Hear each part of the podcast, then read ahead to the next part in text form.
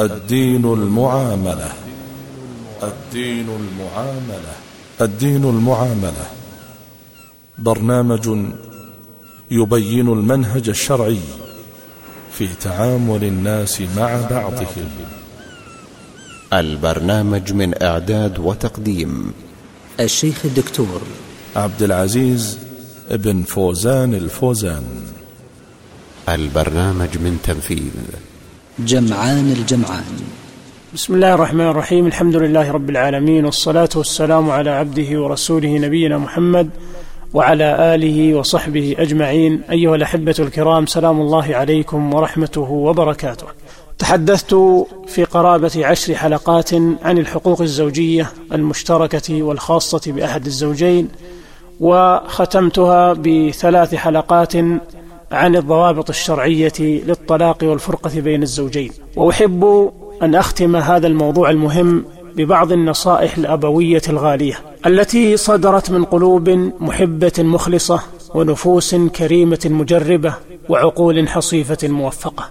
قال أسماء بن خارجة لابنته عند الزفاف يا بني إنك خرجت من العش الذي درجت فيه إلى فراش لم تعرفيه وقرين لم تأل فيه فكوني له أرضا يكن لك سماء وكوني له مهادا يكن لك عمادا وكوني له أمة يكن لك عبدا لا تلحفي به فيقلاك أي لا تلحي عليه فيبغضك لا تلحفي به فيقلاك ولا تباعدي عنه فينساك إن دنا منك فاقربي منه واحفظي أنفه وسمعه وعينه فلا يشم منك إلا طيبا ولا يسمع إلا حسنا ولا ينظر إلا جميلا وكوني له كما قلت لأمك خذ العفو مني تستديمي مودتي ولا تنطقي في سورتي حين أغضب ولا تنقريني نقرة الدف مرة فإنك لا تدرين كيف المغيب فإني رأيت الحب في القلب والأذى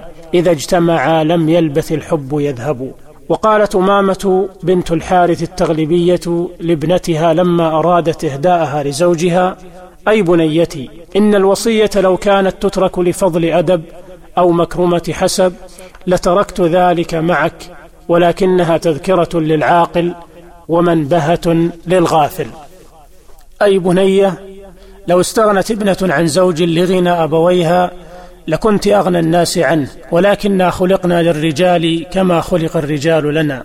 أي بنية إنك فارقت الوطن الذي منه خرجت وخلفت العش الذي فيه درجت إلى وكر لم تعرفيه وقرين لم تأل فيه أصبح بملكه إياك ملكا عليك. فكوني له أمة يكن لك عبدا واحفظي له خلالا عشرا. أما الأولى والثانية فالصحبة بالقناعة والمعاشرة بحسن السمع والطاعة فإن في القناعة راحة القلب وفي المعاشرة بحسن السمع والطاعة رضا الرب. وأما الثالثة والرابعة فالتعهد لموقع عينه والتفقد لموقع أنفه فلا تقع عينه منك على قبيح ولا يشم أنفه منك إلا أطيب ريح. واعلمي أن الكحل أحسن الحسن الموجود وأن الماء أطيب الطيب المفقود. وأما الخامسة والسادسة فالتعهد لوقت طعامه والهدوء عند منامه فإن حرارة الجوع ملهبة. وتنغيص النوم مغضبة.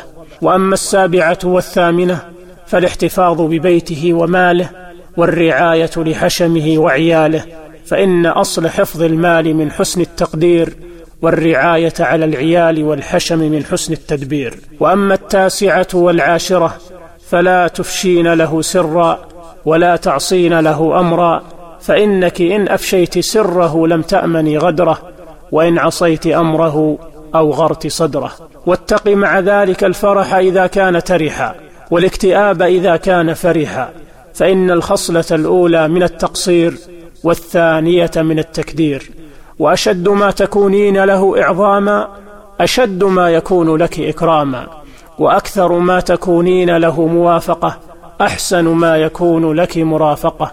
واعلمي أنك لا تقدرين على ذلك حتى تؤثري هواه على هواك.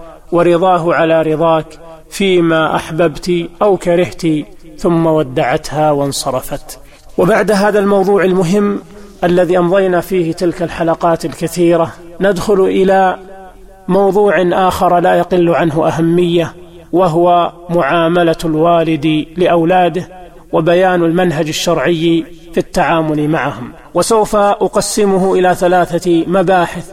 الأول جعلته بعنوان الأولاد أمانة والثاني حقوق الأولاد والثالث الأسباب المعينة على تربية الأولاد وحسن إعدادهم. أيها الأحبة يتحدث الكتاب والخطباء كثيرا عن بر الوالدين وحق لهم ذلك لأن برهما من أوجب الواجبات شرعا وعقلا ومروءة ولكن برهما لا يتم إلا بالعناية بالأولاد والقيام عليهم بحسن التربية والإعداد. فإن الولد كلما كان أكثر صلاحا واستقامة كان أحرص على أداء حقوق الله وحقوق عباده والتي من أهمها بر الوالدين. وإن العلاقة بين الآباء والأبناء علاقة تبادلية تجاوبية مشتركة فكلما شعر الولد بحرص والديه عليه وعطفهما وحنانهما عليه وتعبهما من أجله كان أكثر برا بهما وإخلاصا لهما وحرصا على أداء حقهما. أما إذا شعر الولد بجفاء والده وإعراضه عنه وعدم اهتمامه واكتراثه به وانشغاله عن تربيته وإصلاح حاله بتجارته وأمواله أو بكثرة أسفاره وترحاله أو بزوجته الأخرى وعياله منها أو بغير ذلك من الأسباب والشواغل فإن علاقته وصلته بوالده ستكون فاترة باردة لأنه لم يشعر بحنان الأبوة وحرارة الحب والمودة. وكذلك الحال بالنسبة للوالدة فإنها إن أهملت ولدها وتخلت عن واجبها في خدمته ورعايته ووكلت أمره إلى الخادمة أو الحاضنة وصرفت أكثر وقتها بعيدا عن أولادها وبيتها فلا تنتظر من أولادها برها ولا تعجبن من عقوقهم لها وتقصيرهم في حقها لأن المرء يحصد ما زرع وإنك لا تجني من الشوك العنب والجزاء من جنس العمل وعلى نفسها جنت براقش. وصدق أحمد شوقي حين قال ليس اليتيم من انتهى أبواه من هم الحياة وخلفاه ذليلا إن اليتيم هو الذي تلقى له أما تخلت أو أبا مشغولا. وإن من الواجب على الوالد شرعا ومن مصلحته دنيا وأخرى أن يعنى بأولاده وأن يبذل جهده في رعايتهم وحسن تنشئتهم. فالأولاد غرس الآباء وثمرات أفئدتهم فإن كان الوالد حريصا على رعاية غرسه وتعاهده وحمايته من الآفات التي قد تفسده أو تهلكه فإنه يكون غرسا صالحا مثمرا نافعا بإذن الله. وإن أهمله وتركه ولم يعطه حقه من الرعاية والعناية فإن مصيره في الغالب هو الهلاك والبوار فيشقى بنفسه ويشقي والديه ومجتمعه من حوله. يقول النبي صلى الله عليه وسلم ما من مولود إلا يولد على الفطرة فأبواه يهودانه أو ينصرانه أو يمجسانه والحديث متفق عليه. فالمولود يولد على التوحيد والفطرة السليمة القابلة للخير وهو بين يدي والده كالعجينة اللينة يشكلها كيفما يشاء وكالمرآة الصافية ينقش فيها ما يشاء فإن بودر بالخير من صغره وربي عليه ألفته نفسه ونشأ عليه لأنه يوافق فطرة الله التي فطر الناس عليها. وإنما تنحرف هذه الفطرة بسبب الإهمال وسوء التربية ولله در القائل وينشأ ناشئ الفتيان فينا على ما كان عوده أبوه. ولقد جعل الله رعاية الأولاد أمانة عظيمة في أعناق الآباء. فقال سبحانه يا أيها الذين آمنوا لا تخونوا الله والرسول وتخونوا أماناتكم وأنتم تعلمون. واعلموا أنما أموالكم وأولادكم فتنة وأن الله عنده أجر عظيم. فنهى عن خيانة الأمانات ومن أعظمها أمانة الأولاد. فإنهم وإن كانوا قرة العيون وثمار القلوب وزينة الحياة الدنيا إلا أنهم أمانة كبرى لدى الأمهات والآباء. سيسألون عنها يوم القيامة ولهذا قال سبحانه واعلموا أنما أموالكم وأولادكم فتنة أي سبب لفتنتكم واختباركم شأنهم في ذلك شأن بقية النعم التي يبتلي الله بها عباده.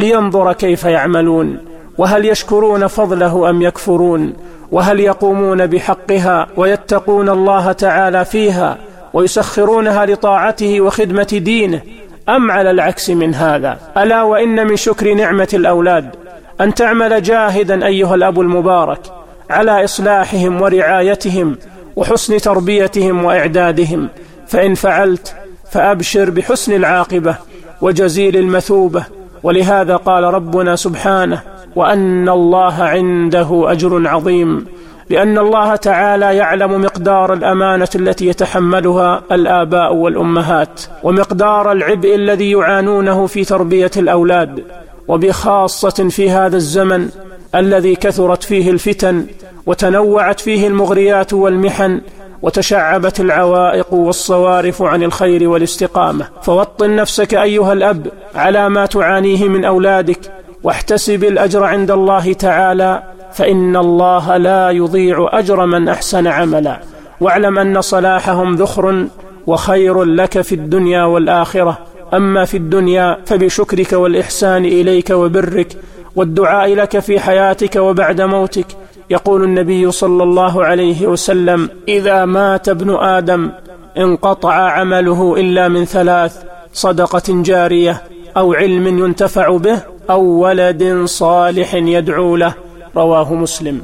وأما في الآخرة فبرفع منازلك وزيادة درجاتك كما قال عز وجل جنات عدن يدخلونها ومن صلح من آبائهم وأزواجهم وذرياتهم. قال ابن كثير في تفسيره أي يجمع بينهم وبين أحبابهم فيها من الآباء والأهلين والأبناء ممن هو صالح لدخول الجنة من المؤمنين لتقر أعينهم بهم حتى إنه ترفع درجة الأدنى إلى درجة الأعلى.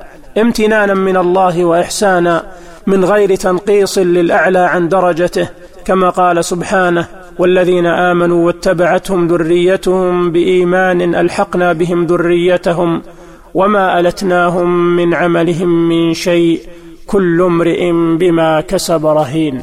نسأل الله تعالى أن يصلح نياتنا وذرياتنا وأن يجعلهم قرة عين لنا في الدنيا والآخرة وإلى لقاء قادم. أستودعكم الله الذي لا تضيع ودائعه. والسلام عليكم ورحمة الله وبركاته. الدين المعاملة. الدين المعاملة. الدين المعاملة. برنامج يبين المنهج الشرعي في تعامل الناس مع بعضهم.